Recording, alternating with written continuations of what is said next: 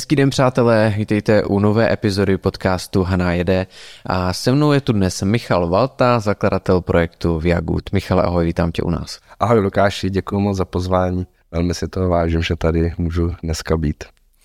Eh, já jsem tak rád, že jsi k nám dorazil a budeme se určitě bavit o mnoha zajímavých věcech. No a než vlastně odhalíme ten tvůj projekt, tak se vrátíme trošku v čase zpátky do doby, kdy ti bylo 16 let. Tenkrát se psal rok 1997 eh, a to byly možná tvoje první eh, krůčky směřující k podnikání. Tak prosím, popiš nám, co se tenkrát dělo a jak to všechno začalo. Já to možná trošičku opravím. V roce 97 mi bylo, mi bylo 20, jestli dobře počítám. Nicméně já jsem skutečně začal v 16 podnikat nebo svým způsobem tak jako živnostničit. A to bylo ještě vlastně na konci, na konci základní školy, kdy samozřejmě v těch čerstvých 90. letech byl fenomen osobní počítače. A já samozřejmě jako kluk, který má blízko k technice, tak, tak mi to děsně fascinovalo. A když si máma pořídila svůj první počítač do práce, tak jsem byl já ten, který se procházel ty manuály a vlastně všechno se to jako naučil a mám mě to nastavil. A pak jsem zjistil, že jako v mém okolí je víc lidí, kteří třeba by potřebovali někdy pomoc a tak dále. Tak jsem se začal vlastně jako pohybovat v tom podnikatelském prostředí, kdy jsem eh, třeba přišel, na, naservisoval, nastavil. Ale pak to pokračovalo s tím, že jsem mi třeba smontoval počítač z dílu, prodal. A já jsem vlastně zjistil, že když eh, když třeba nakoupím v pátek nějaký díly ve velkou obchodě, smontuju je samozřejmě během pátečního večera a v pondělí vlastně zákazníkovi předám ten počítač, tak za prvý, že je na tom docela dobrý zisk, což, což většina mých spolužáků, kteří měli někde brigády, prostě klasicky v, ob, v, ob, v obchodních domech nebo tak, tak si nikdy nevydělali to, co já za ten víkend ale ještě mě bavilo o tom víkendu jako si pohrát s tím počítačem, protože samozřejmě byl lepší než ten můj. A jak mě jako ta technika přitahovala, tak vlastně takhle jsem zajistil dvě věci. Že první, hmm. že, že jsem si dokázal pokryt svoje koníčky, prostě po finanční stránce, což bylo třeba cestování a tak dále. To, co vlastně mý spolužáci museli jako říkat rodičům, tak já jsem nějak zvládnul sám. Hmm. A, a pak samozřejmě to, že jsem byl pořád v kontaktu s tou stále se vyvíjející technikou. Takže takhle jsem v těch 16 začal. Mimochodem, eh, co dělala maminka? Maminka dělala stavební rozpočty, což je taková trošku jakoby z pohledu biznesu jako nudnější práce. Hmm. Znamená to vlastně v praxi, že se dělá celý den u počítače, u výkresů a vlastně zaťukala za, čísla do, do, do programu, který vlastně počítal objemy těch stavebních hmot a tak dále. Hmm. Připomínala ti to třeba i později, tenkrát, že to byla ona právě, díky které se dostal k těm počítačům a začal s nimi pracovat? No, asi, asi ani ne. ona byla vlastně ten, který, který, která eh, pořídila ten počítač a samozřejmě první věc, kterou jsem udělal, tam nechal nainstalovat ten software a hmm. tak jak to ty rodiče mývají, že, že si přečtou, tak tady zmáčkni tuhle klávesu a tady tuhle, pak se objeví tohle, tak to takhle jako měla nastaveno, že to je jako v, přesně ten postup, který se má držet. No a já jsem byl samozřejmě ten, počkej, mami, tady to trochu přeinstalujeme a ono to jde takhle jinak. Že já jsem z začátku byl ten, který ji vlastně přiváděl jako k šílenství, že to celý rozdrbu ten počítač a jí to nebude fungovat. Což samozřejmě se stalo v prvních dnech, ale naštěstí jsem to zase dokázal dát dohromady. Takže já si nemyslím, že úplně zpočátku ten prvek jako můj to vnímala dobře. Rozumím. Mě zaujalo také to, že ty se s postupem času potom rozhodl nejít na vysokou školu, což není určitě nic špatného, ale ty si to tenkrát zdůvodňoval tím, že tě žádná vlastně nezaujala no. vysokých škol nebo těch oborů, které se na nich studovalo. Tak e, stalo by se to třeba i dnes, kdyby se rozhodoval jít na vysokou školu? Já si myslím, že je vysoká pravděpodobnost, že by to probíhalo stejně. Nicméně si myslím, že bych k tomu přistoupil odpovědnější. Oni taky v dnešní době asi ty obory už jsou jinde, než, než, než bývaly tenkrát. A samozřejmě z dnešní doby nebo s, s pohledem zpět vidím, vidím ty výhody, která, který ta vysoká škola měla. Jo, což je třeba, je to vliv prostě uh, profesorů, nebo je to vůbec i ten networking, ty, ty studenti a nějaký takový to nasměrování toho života. Čili asi bych jako měl větší tendenci uh, to zkoušet, a ne tak jako rychle to zahodit s tím, že když prostě se mi objeví v životě něco zajímavějšího, což tenkrát bylo, takže jako, jako tu, tu uh, vysokou školu úplně odsunu stranou. Asi bych se jako víc snažil a mohlo by to mít vliv, ale je i dost pravděpodobný, že bych s tím životem prošel stejně, jako jsem prošel tenkrát. No, ty už to trošku nakousl, že tenkrát ti učarovalo něco jiného, a tak poprosím tě, abys to rozvedl a možná prozradím, že to má velice úzkou spojitost právě s cestováním, o kterém si také mluvil. Je to tak, já jsem vlastně v té době, kdy já jsem se na, na vysokou školu přihlásil, spíš tak jako pod vlivem právě rodičů, kteří říkali Míšo, tak to aspoň zkus a tak dále. tak, jsem, tak jsem to prostě udělal, zkusil jsem to, dostal jsem se na ty přijímačky, ale vlastně už jsem tam nenastoupil a nebo dostal jsem se na tu vysokou školu, tenkrát to byla ekonomická škola vlastně v Chebu, ale já jsem, eh, já jsem se vlastně na to vykašlal, protože během léta jsem objevil touhu cestovat a, a, a fotit a, a psát cestovatelské knížky a tak dále. A vlastně to mi nějakým způsobem přehodilo tu, tu vyhýbku v životě a já jsem se začal tady tím zabývat a, a už jsem jako neměl úplně tu potřebu eh, na tu vysokou školu eh, se, se jako vracet být třeba jenom v myšlenkách nebo v nějakém fokusu prostě touhle cestou životní jít.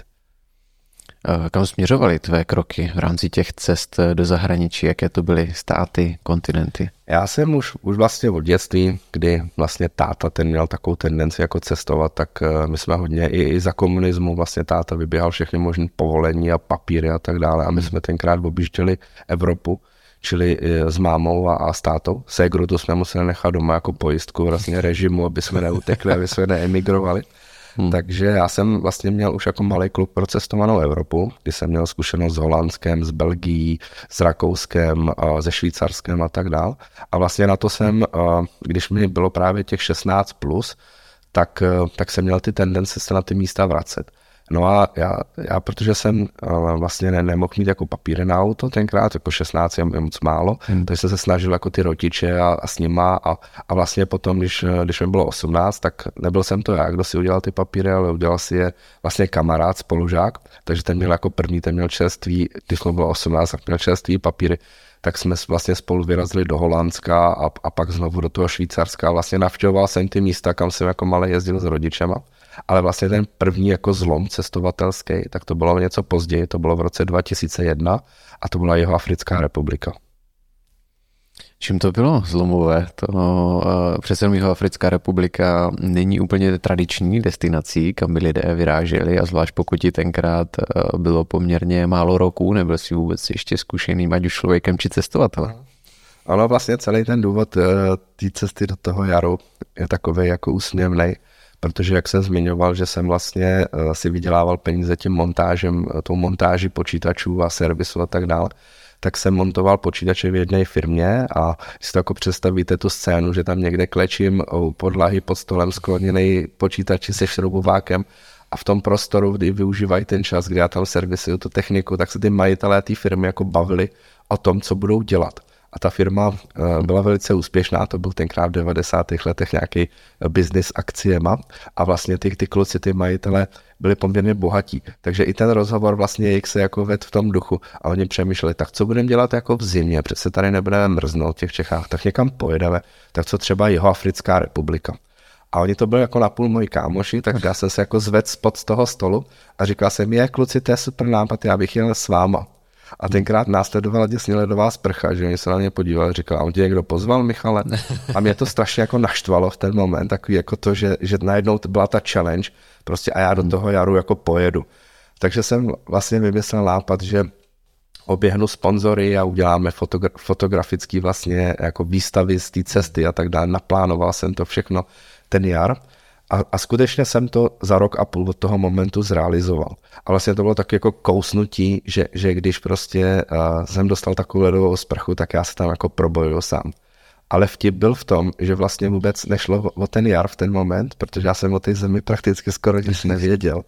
Nicméně už tam byl ta povaha, že teda uděláme jako nějakou, nějaký fotografický výstup, uděláme, uděláme ty výstavy fotek, uděláme, napíšu cestopisnou knížku, to jsem vlastně všechno nasliboval těm sponzorům.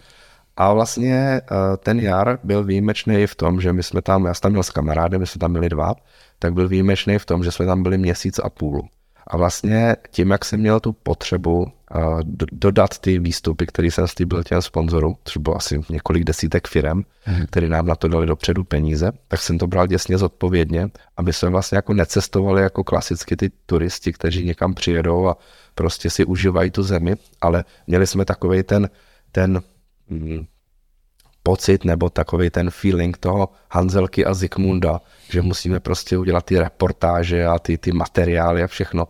A vlastně díky tomu jsme se i jako dostali pod povrch té země a samozřejmě v ten moment eh, ta, ta Jihoafrická republika, protože je to krásná země, tak mi učarovala a vlastně to byl jako takový ten zlom, že to nebyl ten, ten, ten turistický výlet jako na víkend někam do, do Rakouska jako tenkrát, ale bylo to opravdu prostě to procestovat s nadsázkou, s lehkou nadsázkou, prostě to byla pro nás expedice. A to vlastně mě jako změnilo, nasměrovalo. Ty jsi v té Jihoafrické republice, pokud se nepletu, byl hrozně moc krát, no dokonce víc než 25krát. No a 20krát. 20krát, no. A což teda rozhodně není vůbec málo, ale máš tím pádem vlastně možnost nějakého porovnání, že jo? Tak jak to tam bývalo tenkrát, řekněme před těmi 20 lety a dnes, tak jak se třeba proměnila Jihoafrická republika? Proměňovala se, my jsme, já jsem tam vlastně jezdil opakovaně každý rok, každou zimu jsem vlastně jez, jez, jezdíval do toho jaru. Naposledy jsem, jsem tam byl vlastně letos eh, v lednu, pro, loni v prosinci a letos v lednu. A ta země se uh, proměňovala. Ona vlastně tenkrát, někdy tuším, že to byl rok 94, tak se tam vlastně změnil režim. Tenkrát uh, vlastně převzali politické vedení té země uh, Nelson Mandela, lidi kolem něj, vlastně skončil tam apartheid a ta země měla před sebou krásnou budoucnost a vlastně tenkrát ten uh, pan Mandela to, to pojal opravdu skvělým způsobem, že, že vlastně řekl, celá ta minulost, která byla poměrně tíživá té země, tak se tak uděláme tlustou čáru a celá budoucnost vlastně uh, toho jaru je v našich rukou. Nás všech, bílejch, černých, všech Indů a tak dále. Tam je asi 16 národností v té zemi a bylo to tam hrozně poznat.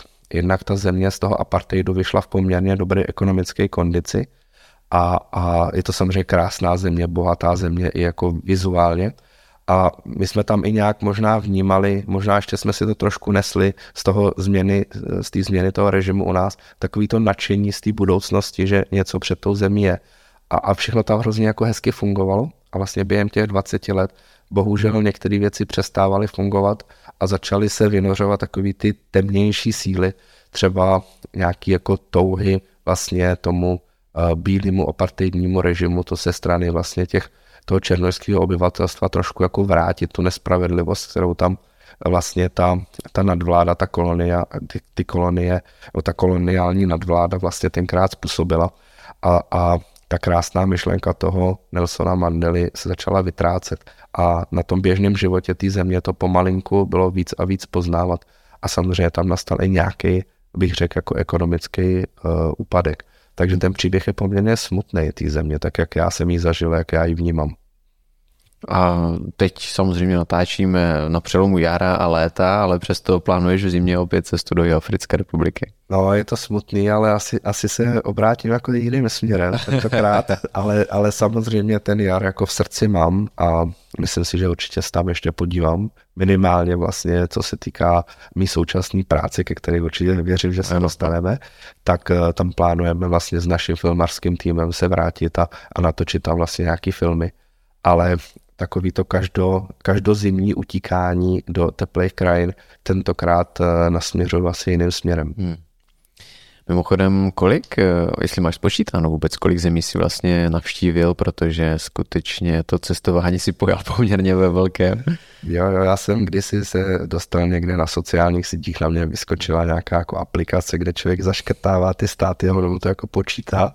A, a tak, je to, tak si to jako zaškrtal samozřejmě ty, ty jako místa, co jsem naštívil. A myslím, že to je něco k 45 zemím. Jako, mm. Takhle nějak to je. Což rozhodně není eh, malé číslo pro to, abych se tě mohl zeptat, eh, co vlastně dává lidem cestování, poznávání nových míst, kultur, lidí, zvyků. Já si myslím, že to, že na to nemůžu odpovědět jinak než individuálně. Já nevím, co jako jiným lidem dává, ale co dává mě, a já třeba na tom cestování mám strašně rád ty návraty. to zní, jako, zní to jako zvláštně, ale já se jako vždycky těším na tu cestu a užívám si většinou tu cestu, ale už se jako hrozně těším, až se vrátím. Takže já bych se možná držel toho tématu těch návratů. Mně to asi nejvíc pomohlo v tom smyslu, že se jako dívám jinak na, na, na Českou republiku, na to prostředí, v kterém žiju. A jedno třeba z takových nejsilnějších vlastně sdělení, co mi to cestování přineslo, bylo to, že, že se tady máme krásně. Že, že vlastně ten život v České republice, kdy spousta lidí kriticky ho hodnotí a třeba i oprávněně kriticky. A mnohdy to hodnotí třeba i formou nějakého nadávání, prostě jak tady tohle nefunguje a tohle hrozný a tak dále. Tak já si říkám, že to prostě jako super tady. Jo, třeba i takový banality typu, že přijdu domů, otočím kohoutkem, teče teplá voda, prostě věci fungují, nic tady jako zásadního úplně nehrozí člověku a tak dále, tak to mi jako pomáhá a, a že se mi tady jako žije lepší. A druhá věc v tom srovnání, vlastně i ta třeba mentalita těch lidí a v cizině a tady, kdy zase teď by bylo zase trošku kritičtější jako prostředí, kde žiju v České republice, že mnohdy ty lidi v těch zemích, i v jako, který jsou v horší kondici než u nás, tak mají jako větší schopnost se jako ze, ze života radovat, víc si ho užívat a, a to, to třeba zase je to srovnání, který mě trošku jako tady činí smutným, že to tady tolik nevidím, protože uh, ten život prostě není nekonečný a, a je potřeba si jako umět z toho života radovat. A to třeba mnohdy nacházím takovou tu bezprostřední radost, pozitivnost i komunikativnost těch lidí v mnohých zemích jako přívětivější. Doporučil bys tedy cestování vlastně všem lidem bez rozdílu třeba vlastně i věku nebo, nebo toho, jak eh, to mají rádi ve smyslu, jestli jedou jednou za rok někam v létě třeba jenom na dovču, nebo mají rádi nějaké prodloužené víkendy, spíše poznávání různých měst. Eh, dálo by se tedy říct, že je to pozitivní já si myslím, že jo. Já si myslím, že to je určitě pozitivní eh, a určitě si myslím, že je to i důležitý cestovat a cestovat i ne, nejen tak, jako že si člověk zaplatí prostě dovolenou, nějaký all inclusive a, a, a tak dále a, a já, já si myslím, že je důležitý prostě navštívit sem tam i nějakou zemi, která není úplně v pořádku. Nemyslím zrovna jako jet někam do váleční zóny, to určitě bych nedoporučoval, ale třeba nějakou zemi, která je, je jakoby uh, na tom hůř, a že určitě je dobrý navštívit venkov, nejenom jako velký města a určitě je strašně moc důležitý se bavit s těma lidma a vlastně o tom, jak oni tam žijou a tro, trošku, co to jenom jde, se stát jako součástí toho, toho, toho života v té zemi. To si myslím, že jako dává hrozně moc. Hmm.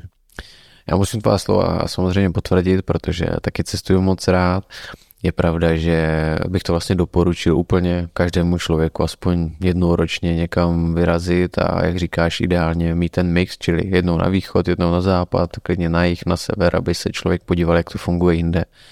A byť je to samozřejmě někde lepší, tak je taky hromada míst na zemi, kde to je daleko horší a to, že si Česku nevážíme některých věcí a lidé to berou jako samozřejmost, tak si myslím, že by velice rychle si těch věcí začali vážit, protože skutečně ať už po stránce třeba zdravotnictví, což je velice často skloňované, tak v momentě, kdy člověk vidí nebo je v nějakém státě směrem třeba na východ nebo na Blízký východ, tak si vlastně přeje, aby se mu tam nic nestalo, protože když vidí ať už sanitky nebo nemocnice, to jak to tam jako obecně vypadá, tak, tak eh, si vlastně přeje aby se v ideálním případě dostalo do naší české nemocnice, kde to je krásně čistý, všechno funguje tak, jak má. A já si myslím, že opravdu člověk vlastně docení to, co tady bere jako samozřejmost České republice. To mi trošičku připomíná uh, citát nebo výrok uh, jednoho mýho známého, on se jmenuje Jardal Hota. On založil vlastně tenkrát v 90. letech cestovní kancelář Adventura, což byla taková první uh, cestovka, která, která dělala jako dobrodružný výlety typu Himaláje a podobně. A ten Jarda, on říkal, na těch cestách jako nezáleží na, na tom, jestli ten zážitek je jako plusový nebo negativní, záleží jenom na to, jak je silný. Já hmm. teda si osobně jako úplně nemyslím, že, že, to, eh, že to takhle je, že ta síla je to hlavní, protože když člověk zažije něco silnějšího negativního, tak jako moc šťastný z toho není v tu chvíli.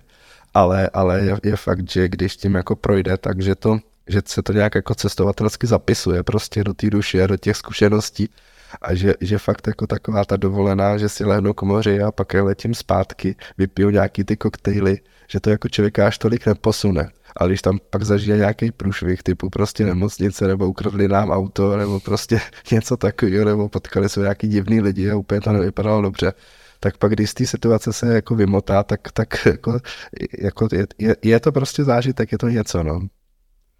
A kdybys mohl kromě jeho Africké republiky dát nám třeba nějaký tip na nějakou destinaci, kde se ti moc líbilo, která by rozhodně stála za návštěvu, tak eh, která by to byla? Já to mám tak, že mám jako touhu se vracet skoro všude, kde jsem byl, ale kdybych měl jako takhle narychlo vytáhnout nějaký destinace, tak eh, určitě Island. To asi moc lidí jako nepřekvapí, že, že to zmiňuji. To je, to je prostě eh, krajina a země, která je nádherná, kde kde prostě člověk i třeba v krátkém čase, i třeba během týdne prostě tak, tak vidí tak uh, strašně zvláštní a krásný svět. To určitě, když by člověk měl možnost jet na jedno místo, tak ať zkusí Island. Pak samozřejmě ten jar, který, který i přes všechny jako uh, změny k horšímu, které tam jsou, tak pořád je to jako nádherná země, všem bych doporučil tam jet to, že já se trošku na ten jar zlobím, že se mi tak jako změnil pod rukama, je, je proto, že já jsem ho zažil v nějaké kondici a vidím, vidím tu změnu k horšímu. Ale když bych tady, ten, tady ty zkušenosti neměl a jel jsem tam jako poprvé teď do jaru, tak by se vrátil nadšený, to jsem si jako jistý. A, a pak já mám blízký vztah k Ukrajině, což bych asi v tuhle chvíli jako nedoporučil samozřejmě tam někomu jet.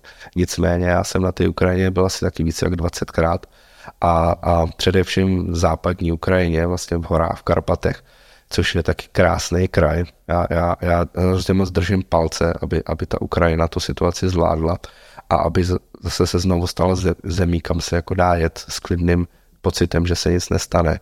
A v ten moment bych doporučil uh, ty Karpaty, protože je to, je to kraj, kde jako kdyby nějakým způsobem se trošku zmrazil čas a ta příroda a ty lidi, ta mentalita, je tam hrozně fajn. Já jsem tam jezdil několikrát za rok, v podstatě jak, jak, jak domů.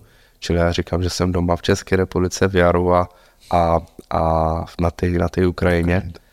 Ale samozřejmě, když někdo pojede do Severní Ameriky a navštíví tam parky v Kalifornii a tak dále, v Utahu a to, tak eh, určitě neudělá chybu, je to, je to krásný. Jejte kamkoliv, když tak řeknu, kdybych měl dát nějaký vzkaz, vzkaz uh, vzkaz eh, posluchačům.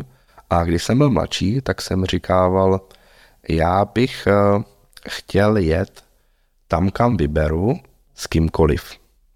Hmm. A uteklo pár let a já jsem to změnil a já jsem říkal, já bych jel kamkoliv s tím, koho si vyberu.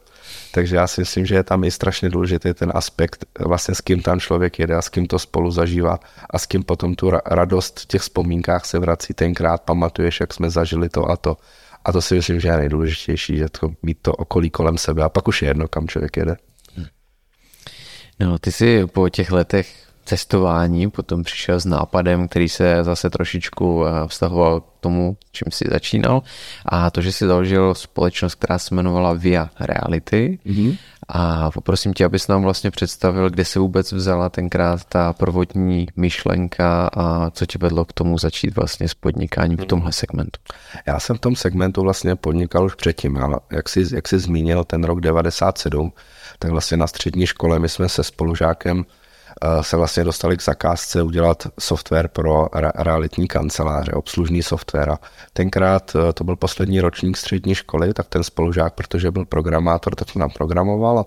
Já jsem to jako začal, já jsem vymýšlel, já jsem to jako distribuoval, prodával a vlastně několik let, eh, myslím, že to byly čtyři roky, tak jsem jezdil po republice a budoval klientelu, což byly realitní kanceláře, ty, ty, ty naši zákazníci. Jenomže pak jsem zjistil, že, že mě láká to cestování a, a že to úplně není jako oblast, která by mě tak jako moc naplňovala ten software, ano, ale, ale ne, ne ten eh, realitní trh. Takže já jsem to celý prodal. A vlastně tím se vytvořil právě ten prostor, jak, jak finanční, tak časový pro to cestování, pro to psaní, focení a tak dále. A já jsem tam získal nějaký čas, kdy jsem vlastně, já, já říkám, že jsem jako nedělal nic. A to samozřejmě znamená, že jsem dělal to, co mi baví. A, a potom pochopitelně ty peníze došly, klasika, a ještě během toho období, kdy jsem cestoval, tak já jsem si nechal několik, myslím, že tři vybrané klienty, pro které jsem uh, poskytoval poradenství, protože jsem měl poměrně značný know-how z té oblasti. A vlastně jedna z těch realitních kanceláří byla tady v Olomouci, kde vlastně já jsem nějakým způsobem tady začal plnit uh, nějakou, jako nějaký přání té kanceláře toho, toho, uh, toho klienta a vlastně jsem se jako dostal tím i tady vlastně do, do, do, Olomou, do Olomouce A jeden z těch eh, nápadů, co by tady vlastně pomohlo místnímu realitnímu trhu, tak právě byl realitní časopis, což je ten eh, projekt, který si zmínil Via Reality. A vlastně vycházelo to z toho, že já jsem se v tom prostředí, v té klientele už jako delší dobu pohyboval předtím. Tak to tak nějak přirozeně vzniklo a my jsme vlastně v Olomouci založili eh, časopis, kde inzerovali realitní kanceláře, který byl jako zdarma k odběru ve Stojáncích a jmenoval se Via Reality. A to je vlastně to, co mě tady jako za, zakotvilo v Olomouci. Hm. A jaký byl ten business model? Bylo to teda tak, že vlastně ty realitky si platili prostor v tom médiu, v tom tištěném a ty jsou vlastně distribuoval těm zákazníkům, protože to byla asi doba, kdy ještě tak moc se ne, inzeráty nedávali třeba na internet a lidi raději procházeli ty tištěné materiály. Jo, to bylo v době, kdy ten print ještě přesně tak fungoval, tak jak, hmm. tak jak fungoval a my jsme vlastně, čili my jsme jako my, tím myslím té době vlastně vznikal malý tým, nejdřív jsme byli tři, to znamená já, grafik, pak ještě jeden, jeden uh, obchodák, pak druhý grafik a tak dále. V podstatě jsme se propracovali během let do týmu asi 25 lidí a my jsme vlastně zajišťovali pro naše inzerenty jak grafický zpracování té inzerce, tak vlastně vytištění, distribuci a, a tak dále. Ale jak jsem zmínil, to, to mý srdce uh, technologicky bylo v tom softwaru, v tom vývoji. Takže my jsme vlastně tenkrát eh, část té firmy už tvořili programátoři a my jsme si vlastně programovali sami pro sebe automatizační procesy vlastně na tu sazbu. Čili uh, my jsme vlastně byli technologická společnost uvnitř, i když na venek to tak úplně nevypadalo. no a pochlup se teda, kam vlastně jste to až dotáhli, co jste vybudovali tady z toho, z toho nápadu? My jsme začali v Olomouci a pak jsme přidávali další regiony, protože nám to zafungovalo, klienti byli spokojení, ta distribuce fungovala a my jsme tím pádem ten model překlonovali na Plzeň, odkud vlastně původně pocházím. To byla druhá pobočka, pak už to šlo Pardubice, Zlín, Brno a tak dále a vlastně jsme se během několika let dostali zhruba na, na, na šest jako krajů, na šest měst, kde jsme působili v tom samém uh, modelu, s tím, že vlastně celý to jádro té firmy bylo tady v Olomouci. Takže vlastně takový byl, taková byla ta, ta, ta historie. A jaká byla přesně ta otázka? No, aby se spochlubil vlastně, co jste všechno vybudovali, čímž si myslím, že si tak eh, nějak odpověděl, že jste budoval pobočky, zvětšoval se vlastně tým že lidí, kteří se na tom podíleli. Jo, my jsme, když bych měl jako nahodit třeba nějaký čísla, tak eh, jak jsem zmínil, ty vlastně časopisy, co my jsme tiskli, tak eh, si lidi jako brali různě z, nebo brali si je ze stojánku, který byly na různých místech, v kavárnách, na ulicích a tak dále. Čili my jsme takhle časem získali, nebo jsme vytvořili si zhruba 2000 distribučních míst a za ty roky, co jsme to provozovali, tak jsme vydali necelý 10 milionů vlastně těch, těch časopisů jsme vytiskli. Měli jsme zhruba kolem 400 klientů realitních kanceláří a vlastně stali jsme se uh, jakoby dvojkou na trhu ve své podstatě celé České republice. Jak dlouho to trvalo, než se tohle podařilo? No já bych nechtěl střílet od boku nějaký nepřesný čísla, ale já si myslím, že nějakých třeba 8 let tohle trvalo. Mm-hmm. Super. Uh, jak si to zvládal z pohledu time managementu, protože ty jsi mi říkal, že jsi hodně různě přejížděl, bylo toho opravdu hodně, asi si moc nepobyl vlastně doma, jako ve smyslu nějaké kanceláře nebo jednoho pracovního stolu, ale různě si pořád pendloval a přece jenom řídit tým tolika lidí už není úplně jednoduché. No já si myslím, že zrovna jako šampion time managementu jsem nebyl nikdy.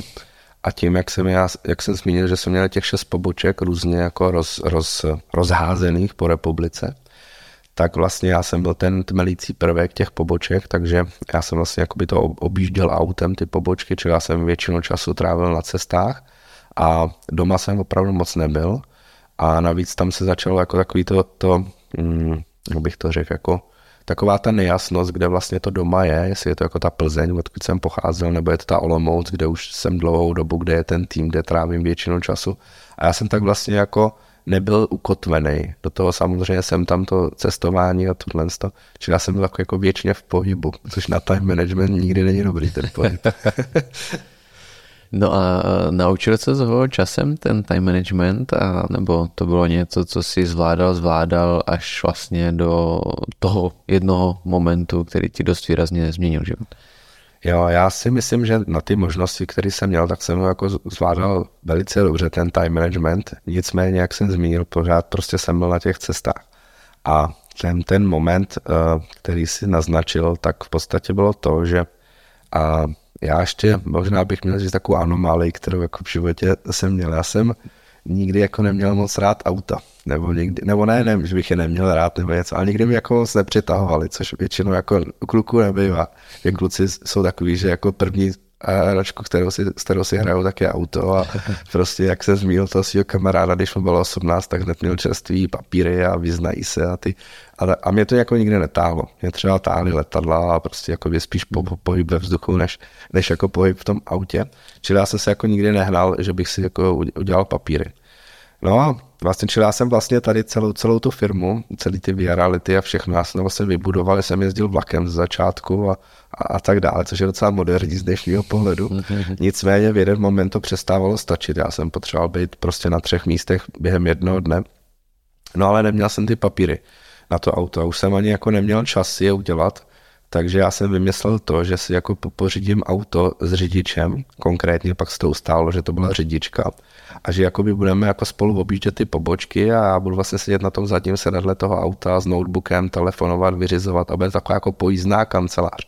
Což ten time management výrazně zlepšilo, protože já jsem během těch cest jako toho zvládnu spoustu vyřídit. Jenomže to samozřejmě mělo nějaké jako konsekvence, nějaké následky. A první byl ten, že já jsem vlastně nejvíc času trávil v tom autě, což tak není úplně jako pro osobní život a pro hmm. všechno jako to nejlepší do života. A jenom pro představu posluchačů, my jsme najezdili za ten rok zhruba 100 000 kilometrů, čili v podstatě pořád jsme jako jezdili tím autem.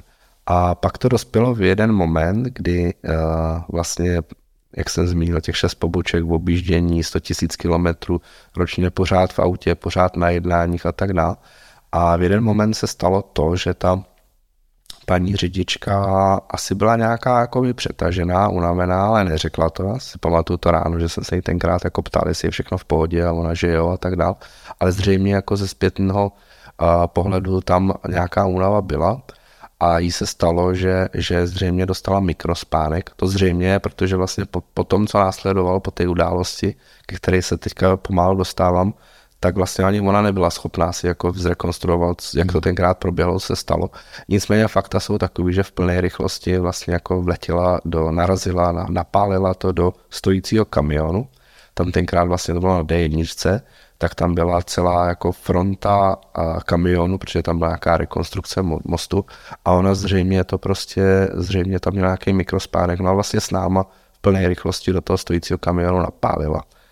A to byl vlastně jako, jako breaking point toho, toho mýho uh, biznesového života, protože naštěstí se nic nestalo, ona byla v pohodě, z toho auta vystoupila a já jsem byl jako dost, dost, dost, dost rozflákaný a a vlastně nastalo to, že, že jsem nějakých 6, měsíců úplně byl prostě mimo, mimo ten systém biznisový, mimo ten život.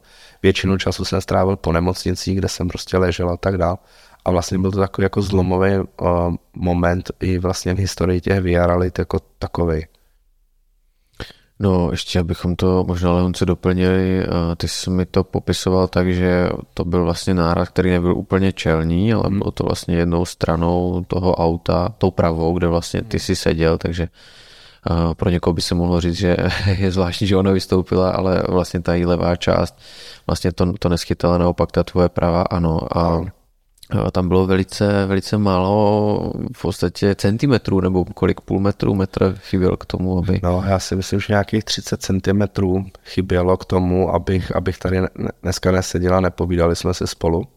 A bylo to vlastně takový jako obrovský štěstí v než, neštěstí, kdy vlastně polovina toho auta se jako vlastně uřízla tím stojícím kamionem a, a nás to potom vlastně jako vykoplo do nějaký, do nějaký jako mm, jak to říct, jako se to vyhodilo z té trajektorie toho nárazu, což byl vlastně moment, kdy, který mi zachránil život. Nicméně i přesto jsem byl docela jako pochromaný a odvezla mě helikoptéra, já jsem samozřejmě o sobě nevěděl, probral jsem se až v nemocnici a tam mě vlastně během několika měsíců dávali, dávali dohromady. A ten, ta blízkost k tomu jako konci toho života byla opravdu nejen v centimetrech, ale i třeba v časově, jako v minutách kdy potom, když jsem vlastně po roce navštívil tu, tu, tu jednotku, ty intenzivní péče, kde jsem ležel a bavil jsem se s těma doktorama, který mě jako uh, vlastně zachránili život, tak i oni říkali, že, že tam jako už byl ten moment, že to ne, nevypadalo moc, že to přežiju, ale na, naštěstí jsem to jako přežil. A v momentě, kdy se probudil potom v té nemocnici, tak eh, pro nás, kteří to nikdy nezažili, jak se vlastně člověk v ten moment cítí, nebo vlastně nevíš, co, co se stalo, že jo, kde, kde, kde seš, předpokládám, že hmm? takové asi otázky tě začnou napadat jako první. Co se... No, já si to úplně pamatuju, jak kdyby to bylo včera. Já jsem vlastně nasedal ráno, to bylo 2. května, tak jsem nasedal vlastně do toho auta, ještě bylo takový hezký, hezký počasí květnový, modrá obloha, já jsem sedal a jel jsem právě do Olomouce a já jsem si říkal, ty takový krásný počasí, to bych tak jako chtěl v té práci to co nejvíc zkrátit, abych se ještě dostal ven a teď jako taková ta radost. Jsem do, do toho auta set, pak jsem ještě telefonoval kolegovi a to je poslední, co si pamatuju. Pak si jenom pamatuju, jak jsem otevřel oči, do očí mi svítilo nějaké světlo, okolo chodili nějaký lidi a teďka prostě přišla, přišel nějaký doktor, který se nade mě, nebo sestra, naklonili se nade mě a teďka říkali, víte, kde jste? A říkám, nevím. Říkají, jste v nemocnici. A víte, co se vám stalo? Se říkal, ne, nevím, jenom měl jste auto nehodu. A teďka první, co jako mi seplo, že tam vlastně byla ta řidička v tom autě. A já jsem říkal, no a co ta řidička? To bylo první, co, co mě zajímalo. A teďka oni se jako na sebe podívali, tam už přišla druhá sestra, tam bylo pár vteřin jako ticho, pak se otočili na mě a půjde, no ta je v pořádku. Teďka mě samozřejmě první co, že, že oni jako kecají, že, že ona to nepřežila a, a oni mi jako to nechtějí říct. Aha. Tak to bylo jako vlastně první, co jsem se jako bál, že, že vlastně ona je mrtvá. Jo, a teď uteklo pár minut a přišel tam jiný doktor. A to už evidentně byl doktor, i ze způsobu, jak mluvil. Ten se nade mě naklonil a říká, víte, kde jste? A já samozřejmě jsem jako věděla úby, kde jsem. Je, ale zopakoval jsem to, co mi řekli. No jsem v nemocnici. Ale zase ta samá otázka. Víte, co se vám stalo? A já jsem si jako doktor říkal, proč se mi ptali, se mi ptali před pár minutami. Pak jsem samozřejmě, jako mi došlo později, že asi testovali, jestli jako nestrácím paměť, protože já jsem měl za sebou několika hodinovou operaci narkozy. To jsem samozřejmě nevěděl v ten moment. Mm. Nicméně jsem zopakoval i tu druhou odpověď. Měl jsem auto nehodu. A zase jsem se zeptal, co je, co, co, co, jako, co, co je s tou řidičkou. A on pověděl, ta je v pořádku, ta je v nemocnici v Jihlavě. A jak řekl tu konkrétní informaci nemocnice v Jihlavě a, a i ta přesvědčivost byla jiná, nebyly tam ty rozpaky jako u těch sester, tak jsem si řekl, aha, tak ona to asi fakt přežila. A vlastně to bylo jako úleva, že se jako jí nic nestalo. Protože já jsem věděl, že já žiju v ten moment takový to, jako že člověk zahybe palcema u nohy, za, zahybe prstama a to, to, to jsem jako nějak automaticky udělal. A takže jsem jako věděl, že, že nejs, nemám jako třeba jako přeraženou páteř a nejsem ochrnutý. To jsem jako testnul hned, jak jsem tam jako ležel v té nemocnici, co mi řekli, že jsem v nemocnici. No a, a, a vlastně v ten moment to bylo jako děsně jako dobrý pocit, že, že jsme to jako přežili. No a pak jsem se postupně rozvídal, co vlastně se stalo a jak to bylo s autem a, a tak, no.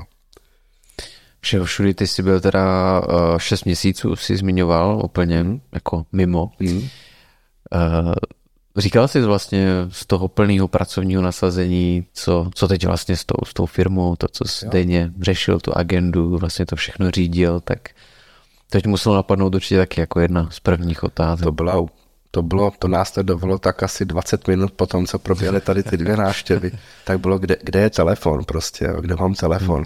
A ten, ten byl někde v tom autě ještě prostě na brakovišti v ten moment. To pak Sejkra jako jela asi za tři dny, jako ho tam najít v tom brakovišti. Čili já jsem byl i bez komunikace, nejen jako s firmou, ale s těma vlastně nejbližšíma, který vlastně ani v ten moment pořádně nevěděli, že se mi něco stalo. Jo. No to vlastně tak komunikace nefungovala tím, co se stalo. No ale e, samozřejmě jedno, jako co firma, prostě jako, že co se stane a tak dále. A, a myslím si, že to bylo tak jako tři, čtyři dny po tom, po tom, co mě vlastně ta helikoptera přivezla, nebo v, Br- Brně tenkrát, tak jako první lidi z firmy mě navštívili a už jsem nějak jako rozdal nějaký úkoly. A vlastně s tím týmem uh, skvělým, což musím říct, tak jsme to jako prostě zvládli a, a najednou to jako šlo bez mě a, a všechno a nějak to fungovalo. Samozřejmě my jsme tenkrát byli jako těsně před expanzí do Brna, jako do velkého města, tak ta expanze se musela odložit o těch půl roku. To jako bez země nešla, ale v ostatní procesy běžely. Což pro mě bylo i hrozně jako fajn, že, že, že to, ta firma jako funguje bez země. Dokonce i vlastně jsem se potom půl roce vrátil zpátky, tak jsem zjistil, že ty výsledky se zlepšily. Což jsem jako pak žertem říkal, že možná firmě prospěje, když já tam nejsem, ale, ale jako nerozvíjela se. No. Mm-hmm. Fungovalo ekonomicky dobře, bych řekl, plus minus stejně, tam ten nárůst byl, já nevím, 5-6% těch výsledků, ale, ale prostě samozřejmě expanze, jako ta se musela zastavit a čekala. No a byl to možná takový moment uvědomění, že vlastně ten svět se nepřestane točit v momentě, kdy tam skutečně v té firmě nejseš a může to všechno jít dál. Pocit možná takové částečné, částečného osvobození. Jo, bylo to určitě to. Tam největší jako tím, že to říkám, že to je takový jako breaking point vlastně v celém mém životě, tak nebylo ani to, že by se jako něco tak jako děsivého stalo. Ono tím, že já, já vlastně si z té nehody nepamatuju vůbec nic.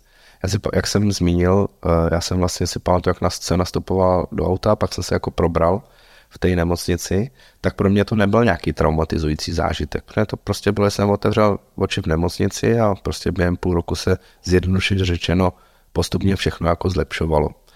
A ten breaking point uh, nastal tím, že já jsem vlastně z toho schonu, který jsem popisoval, že jsme jezdili a telefonoval jsem a maily a jednání a všechno, tak jsem se najednou na půl roku zastavil. A já jsem vlastně ty první týdny byl schopný jenom ležet v té posteli.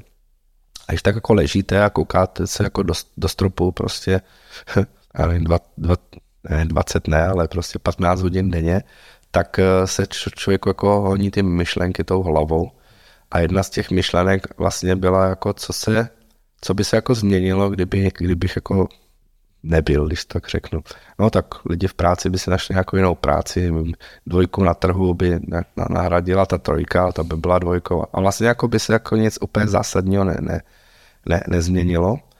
A pak jsem jako přemýšlel, do, dobře, tak já jsem takhle jako několik let eh, vlastně věnoval té firmě a když si představím, že se vrátím zpátky a budu věnovat jako dalších x let, co, co se stane, tak se třeba staneme jedničkou na trhu nebo to. A je to vlastně to, proč, proč jako uh, to, na co se těším, proč se jako chci vrátit zpátky. A nebylo to tak jednoduchý, že bych řekl, ne, prostě můj, můj život, poslání je někde jinde.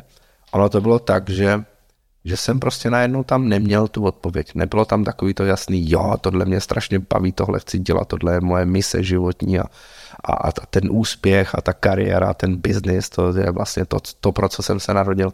Najednou tam jako bylo ticho, nebyla tam ta odpověď a začala se otvírat nějaká, jako, nějaký prostor pro něco prostě dalšího, něco jiného. No já jsem se pak vrátil po těch půl roce zpátky, založili jsme tu pobočku v tom Brně, v Praze a pokračovalo to dál, ale já jsem tam pořád jako měl nějakou trhlinu v sobě, která se zvětšovala, zvětšovala, jestli vlastně tohle je ten život, který chci žít a, a to, co chci dělat. Hmm. No, nejsi první, od koho vlastně slyším tady to uvědomění a musím říct, že dost eh, často nebo snad i pokaždé to mělo vždycky nějaké spojení se zdravím. Mm-hmm. A my jsme tady měli eh, naposledy hosta před tebou vlastně Honzu Jáčka, což je lékař. A on sám říkal, že lidé berou zdraví jako samozřejmost. Jako něco, co tady prostě je, co máme a vůbec si jako neuvědomují, jaký je to dar vlastně být zdravý. A až v momentě, kdy třeba přijde nějaká nemoc, nebo nedej bože úraz, nebo prostě nějaká nutnost operace, nějakého jako zákroku, případně dlouhodobější léčby, tak si vlastně začnou uvědomovat tu hodnotu toho, co to znamená být zdravý, nemít žádné jako problémy vlastně a starosti tohoto typu. A, takže skoro až by mě napadalo, že každý by měl mít aspoň nějaký zdravotní zádrhel, aby si vlastně zase, a stejně jak u toho cestování, uvědomil, co vlastně má a jaký je to dar nemít vlastně žádné zdravotní problémy. No, no to možná jde i trošku zobecnit, tady ten princip, že vlastně člověk si mnohdy uvědomuje, jakou hodnotu mají pozitivní věci v jeho životě v okamžiku, kdy je ztrácí nebo kdy je třeba bohužel i jako definitivně ztratil. To platí o vztazích, o lidech, prostě o, o, o, o možnostech. A samozřejmě je to jako těžce zaplacená jako uh, životní zkušenost. To školní je poměrně dost vysoký, když člověk jako přijde o nějaké hodnoty, na kterých mu záleželo a pak si vlastně uvědomí, že, že měl o ně víc usilovat, víc jako o ně pečovat, aby o ně nepřišel. Ale myslím si, že je to určitá jako nedílná, eh, nedílná jako součást uh, života, že člověk jakoby o něco třeba doufám ne tak cenýho, jako je zdraví, a že by měl jako v nějakých prvních rocích svého mládí v životě tak trošku přijít, aby tady ten, ten princip si jako zažil a pak třeba o ty skutečné hodnoty jako víc, víc bojoval. V mém případě ono, ono se asi k tomu dostaneme, ale vlastně tady ta událost té autonehody, ona způsobila nějaký nasměrování v životě jinam, kde já jsem rád dneska, strašně moc jsem rád, že tam jsem, kde jsem a a, a mi vlastně kamarádi s jako žartem říkají, že, že jsem se jako musel vyflákat v autě, abych jako zjistil, že mám dělat něco jiného, ale, ale nikomu bych to samozřejmě nedoporučoval lepší k tomu jako dospět jiným způsobem. A Uh, určitě, když bych to měl nějak jako uzavřít, tady tu kapitolu té autonehody, jestli mi to něco dalo, tak je to takový to zjištění, že ten život vůbec není prostě fixně daný a nárokový, že by člověk si řekl, já tady žiju a mám prostě jako jistotu, že mám před sebou 20, 30, 50, 60 let života. Je to, že to může prostě takhle jako zmizet z minuty na minutu a že by si člověk prostě měl vážit ty každý skoro minuty, který, kterou jako má, protože nic prostě není stabilního, což možná teďka zní jako trošku jako zbytečný to zmiňovat, protože události posledních několika let ve světě a v politice a ve všem nám to jako poměrně intenzivně připomínají, ať už to vlastně začalo covidem a teď vlastně tím, co se děje na Ukrajině a tak dále, že vůbec není žádný status quo jako krásného a bezpečného života, a, ale já jsem to jako zažil tohle prostě pár let předtím. Ten tak. pocit. Pocit, ano.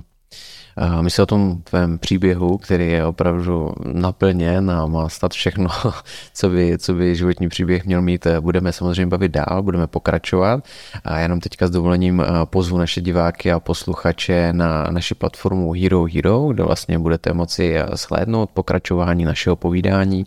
A my s Michalem plynule navážeme na další témata, takže vás tímto zveme a pojďte následovat také na Hero Hero. Já bych možná ještě doplnil, jestli můžu. Určitě. Právě na tom Hero Hero teď přijde to nejdůležitější v tom mém životním příběhu, takže určitě tam jděte a poslechněte si ten zbytek, jak to pokračovalo. Nenech, nenechte si to ujít, přesně tak, jdeme, jdeme eh, k tomu nejlepšímu. Přesně tak.